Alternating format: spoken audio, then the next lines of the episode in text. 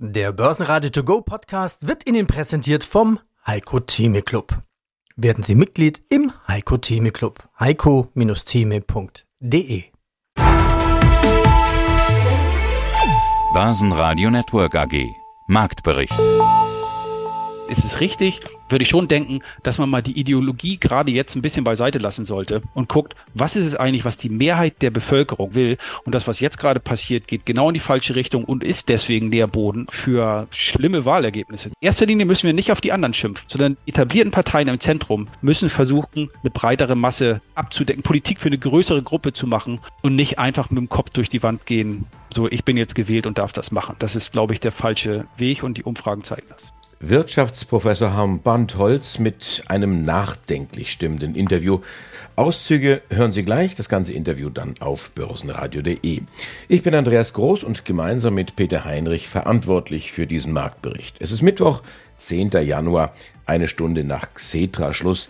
Der DAX lag am Vormittag mit knapp 70 Punkten im Plus, hat dann allerdings seine Tagesgewinne wieder abgegeben. In Summe bedeutet das Stillstand bei 16.690 Punkten.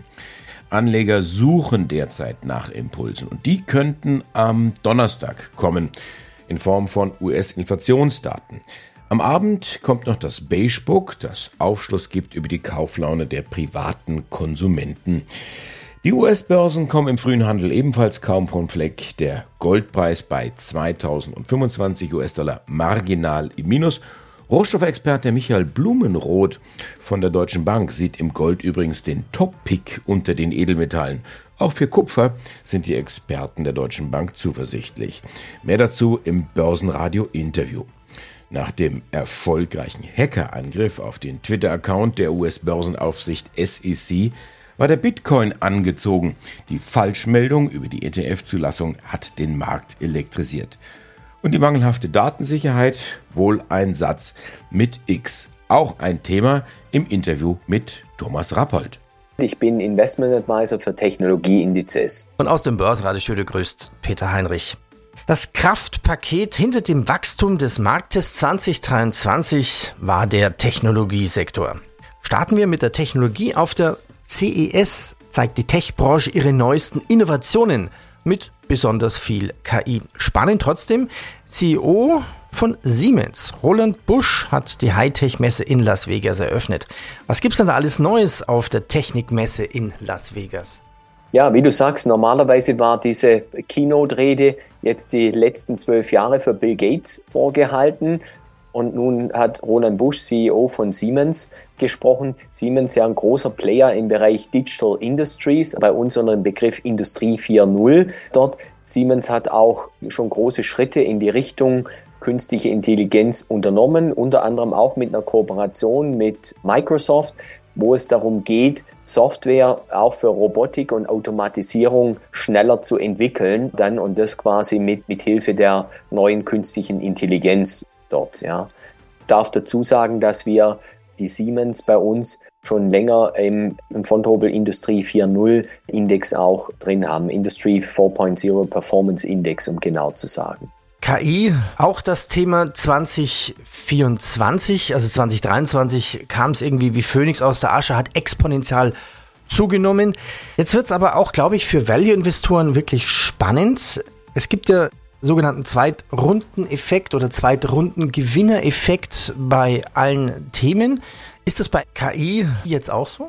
Kann man so sagen, weil jetzt natürlich der erste Run immer an die Pickel- und Schaufelhersteller geht. Bevorzugt waren dies natürlich im letzten Jahr Microsoft auf der Softwareseite durch die Kooperation mit OpenAI und auf der anderen Seite Nvidia dann, also als Hersteller der, der, der Chips dann.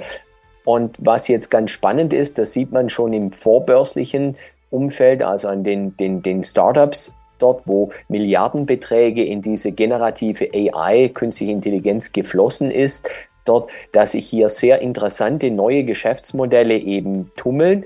Und der nächste große Schritt ist eigentlich im Anwendungssoftware-Umfeld dann bei Produktivitätssoftwareunternehmen, also mal als Beispiel SAP, dann die, die ja im industriellen Umfeld stark eingesetzt werden. Wie können die nun das Thema künstliche Intelligenz in ihre Produkte so einbauen, damit daraus Produktivitätsfortschritte entstehen. Das ist der Next-Runden-Effekt. Und dann dürfte es den Drittrundeneffekt geben, eben bei den wirklich anwendungsorientierten Unternehmen, die wiederum dann diese Plattformen und Software dann einsetzen dann. Also angefangen von Finanzdienstleistern, Versicherungsunternehmen, Konsumgüterhersteller. Coca-Cola hat schon die ersten AI-basierten Produkte auf den Markt gebracht. McDonald's hat Ende letzten Jahres auf der Investorenkonferenz gesagt, sie gehen all in beim Thema KI. Das fängt bei der Bestellung, beim Drive-Thru an und so weiter. Und das ganze Interview hören Sie auf börsenradio.de oder in der kostenlosen Börsenradio-App. Ja. Na, schon die Steuererklärung gemacht? Wir vom Handelsblatt haben in einem Steuerspezial analysiert, worauf das Finanzamt bei der Steuer 2023 genauer guckt. In unserem PDF-Ratgeber finden Sie die wichtigsten 16 Neuerungen, Einstiegstipps für Elster und vier Wege, wie Sie das Maximum herausholen. Sichern Sie sich also jetzt das digitale Handelsblatt vier Wochen für nur 1 Euro unter handelsblatt.com slash mehrwissen. Ja, schönen guten Tag. Ich bin Michael Blumroth mit der Deutschen Bank in der Strategiegruppe im sogenannten Chief Investment Office tätig und mein Spezialgebiet ist die Analyse, Betrachtung und Strategieentwicklung für Währung und insbesondere auch für Rohstoffe. Andi Groß aus dem Studio des Börsenradio. Michael, wir gucken uns die Rohstoffe an in diesem Fall. Also ein Rohstoff-Update zu Beginn des Jahres, so habe ich die Überschrift gewählt. Fokus liegt auf den Klassikern, also Kupfer, Gold und Öl. Und da kann es jeweils interessante Sondersituationen geben in diesem Jahr. Beginnen wir mit dem Öl. Wie ist denn da die Situation in Saudi-Arabien? Also das Kartell hatte ja zuletzt die Fördermengen gedrosselt, um die Preise zu stützen. Geht der Plan auf, auch 2024? Ja, sagen wir, der Plan geht gemischt auf. Das kann ich also, wenn ich das beantworten müsste, mit Ja oder Nein mit dem klaren Jein beantworten. Also wir haben da immer verschiedene Faktoren, die jetzt momentan da eine große Rolle spielen. Zum einen hast du schon gesagt, Saudi-Arabien hat ja die Produktion um eine Million Barrel pro Tag freiwillig gekürzt im vergangenen Juli schon. Und Saudi-Arabien ähm, hatte auch Einfluss auf andere OPEC-Plus-Länder genommen, dass auch diese OPEC-Plus-Länder mit freiwilligen Förderkürzungen an den Start gehen. Wir haben auch Russland, was aus anderen Gründen ähm, weniger fördert, was sich aber auch angeschlossen hat. Und Russland hat auch gesagt, eine halbe Million Barrel weniger am Tag Förderung als theoretisch möglich wären. Wobei uns das in Europa jetzt nicht so betrifft, sondern eher die asiatischen Abnehmer in China und Indien. Aber wir haben das OPEC Plus ähm, ist tatsächlich immer noch auf der Spur jetzt im ersten Quartal mit einer freiwilligen Produktionskürzung von ungefähr zwei Millionen Barrel pro Tag die Preise zu stützen. Aber zu Beginn dieser Woche hat Saudi-Arabien die Preise für Ölprodukte auch für die Lieferung im Februar reduziert um zwei Dollar pro Barrel, also den Aufschlag. Saudi-Arabien nimmt dann immer, scheidet immer einen Monat vor, welchen Aufschlag oder Abschlag man für das Öl verlangt, was im nächsten Monat dann exportiert werden wird. Und da hatten Analysten eigentlich mit einem geringeren Abschlag gerechnet, von 75 Cent bis vielleicht 1,25 Dollar. Dass Saudi-Arabien jetzt äh, zwar weniger Öl fördert, aber gleichzeitig auch die ähm, Preise um zwei Dollar pro Barrel zurücknimmt, zeigt so ein bisschen, dass Saudi-Arabien auch nicht davon überzeugt ist, dass wir jetzt nachhaltige höhere Preise sehen, ähm, Winterhalbjahr, zumindest einmal im ersten Quartal. Wir haben jetzt noch eine weitere Sondersituation, das sind die Eskalation im Roten Meer, wo ja dann auch Tanker momentan oder Schiffe, Containerschiffe, Tanker angegriffen werden von Rebellen aus dem Jemen heraus, was jetzt auch zur Folge hat, dass auch einige Tanker, die jetzt normalerweise die Route durchs Rote Meer und den Suezkanal nehmen würden und dann das Öl nach Europa zum Beispiel transportieren würden oder nach Nordafrika, dass die jetzt um Südafrika herumfahren. Das dauert zehn Tage länger.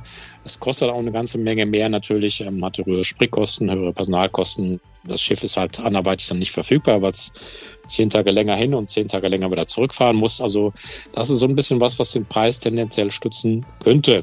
Also wir haben so eine Mengelage, die weder für stark steigende noch für stark fallende Preise spricht. Ich denke mal ganz ähm, grob allgemein, ähm, was den Ölpreis vielleicht momentan ein bisschen im Zaum hält, ist die Erwartung, dass wir vielleicht eine Konjunkturdelle sehen. Jetzt in den USA, in China haben wir auch noch die Konjunktur kommt nicht so richtig in die Pötte. In der Eurozone sind wir wahrscheinlich jetzt in der Rezession im dritten und vierten Quartal 2023 gewesen und sehen uns im schwierigen ersten Quartal gegenüber. Also das ist etwas, was die Ölpreise momentan nicht in den Himmel schießen lässt und was dann auch vielleicht ein bisschen das Vorhaben Saudi-Arabiens momentan konterkariert, für ein höheres Preisniveau zu sorgen. Börsenradio Network AG. Wir machen Börse hörbar und verständlich. Die Expertenmeinung. Mein Name ist Harm Bandholz. Ich bin Professor für Volkswirtschaftslehre und Wirtschaftspolitik an der Fachhochschule Kiel. Andi Groß aus dem Studio des Börsenradio. Das neue Börsenjahr hat gerade erst begonnen. Die Anleger suchen sicherlich noch Orientierung. Wichtig sind in diesem Zusammenhang Prognosen über die Entwicklung der Konjunktur und dann letztendlich damit verbunden auch die Gewinnentwicklung der Unternehmen. Steigen wir doch zunächst einmal so ein. Wie ist denn die konjunkturpolitische Großwetterlage, vielleicht mit den Schwerpunkten USA, Europa, Deutschland und China. Ja, insgesamt gehe ich davon aus, dass 2024 nochmal ein ziemlich holpriges Jahr sein wird für alle Größen, die Sie eben schon beschrieben haben, von der Konjunktur bis über die Gewinnerwartungen, Gewinne bis zu den Aktienmärkten. In den USA ist es so, dass ich und auch viele Beobachter eine gewisse Wachstumsverlangsamung erwarten. Das liegt unter anderem daran, dass der große Sparpuffer, der sich während der Corona-Jahre aufgebaut hat und jetzt bis zuletzt eigentlich den privaten Konsum unterstützt, so langsam aufgebraucht sein wird. Also der wird noch bis ins erste Quartal reichen und dann ist die Überschussersparnis aufgebraucht, was dann dazu führen sollte, dass der private Konsum sich verlangsamt. Hinzu kommen natürlich die verzögerten Wirkungen der Zinserhöhung. Das ist was, was wir auch in Europa sehen werden und eben in den USA das Wachstum belastet. China war äh, bereits ja in den letzten Jahren ein Sorgenkind, großes Sorgenkind der Weltkonjunktur. Das weiß nicht, ob man es platzende Immobilienblase nennen kann, aber zumindest die Probleme im Immobiliensektor haben maßgeblich dazu beigetragen, dass das dort mit der Konjunktur nicht mehr so rund läuft. Wir haben Wachstumsraten von drei bis fünf Prozent gehabt in den letzten zwei Jahren. Das ist sicherlich sehr wenig für China. Und auch für 2024 gehe ich davon aus, dass wir etwa in dieser Range bleiben werden, vielleicht so um die gut vier Prozent. Auch das ist nicht besonders glorreich. So, das führt dann alles dazu, dass die Weltwirtschaft ähm, in 2024 ähnlich schwach expandieren dürfte wie 2023. Das sind so Wachstumsraten von knapp drei Prozent. Und das ist natürlich etwas, worunter so ein exportabhängiges Land wie Deutschland sicherlich leiden wird. Also der Exportmotor wird nicht so viel zum Wachstum beitragen, wie wir uns das wünschen würden. Und dann kommen natürlich noch hausgemachte Probleme dazu. Auch hier, wie ich eingangs sagte, sehen wir die verzögerten Wirkungen der Zinserhöhung durch die EZB. Der Bausektor insbesondere, der hat eigentlich im letzten Jahr noch überraschend gut sich gehalten. Da waren halt noch Aufträge in der Pipeline. Die Schwäche dürfte sich sicherlich 2024 fortsetzen.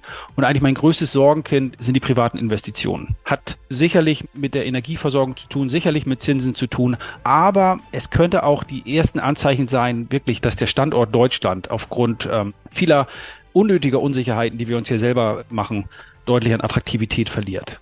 Aber auch in der Bevölkerung wird sehr ideologisch äh, argumentiert. Also wenn ich die jüngsten Entwicklungen sehe, Straßenblockaden fürs Klima sind böse, ja. Straßenblockaden für Bauernsubventionen sind okay. Also kann mir auch keiner schlüssig erklären. Nö, das ist, ist eine Verrohung der Sitten. Und das ist natürlich, wenn Sie fragen, ist, ist Trump so eine Blaupause? Ich weiß nicht, ob es da angefangen hat. Ich meine, westeuropäisches Nachbarland, in dem halt ständig irgendwelche Straßen schon blockiert wurden, auch vor Trump schon. Wir haben in Deutschland immer noch ein bisschen besseren Konsens gehabt. Das muss man schon sagen. Der geht so ein bisschen verloren. Nee, nee, und es sind beide Seiten vom Spektrum. Also, na, wenn ich sage, die Mitte sollte wieder gestärkt sein und die sollten noch stärker zusammenarbeiten, dann richtet sich damit meine Kritik sowohl gegen Leute, die aus meiner Sicht zu weit links und welche, die zu weit rechts sind. Mit allem, was dazugehört.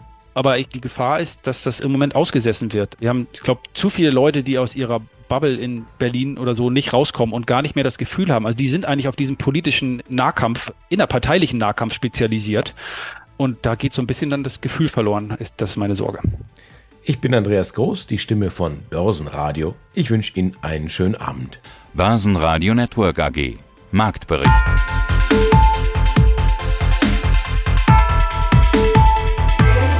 Das Börsenradio Nummer 1. Börsenradio Network AG. Der Börsenradio To Go Podcast wurde Ihnen präsentiert vom Heiko Theme Club. Werden Sie Mitglied im Heiko Theme Club. heiko-theme.de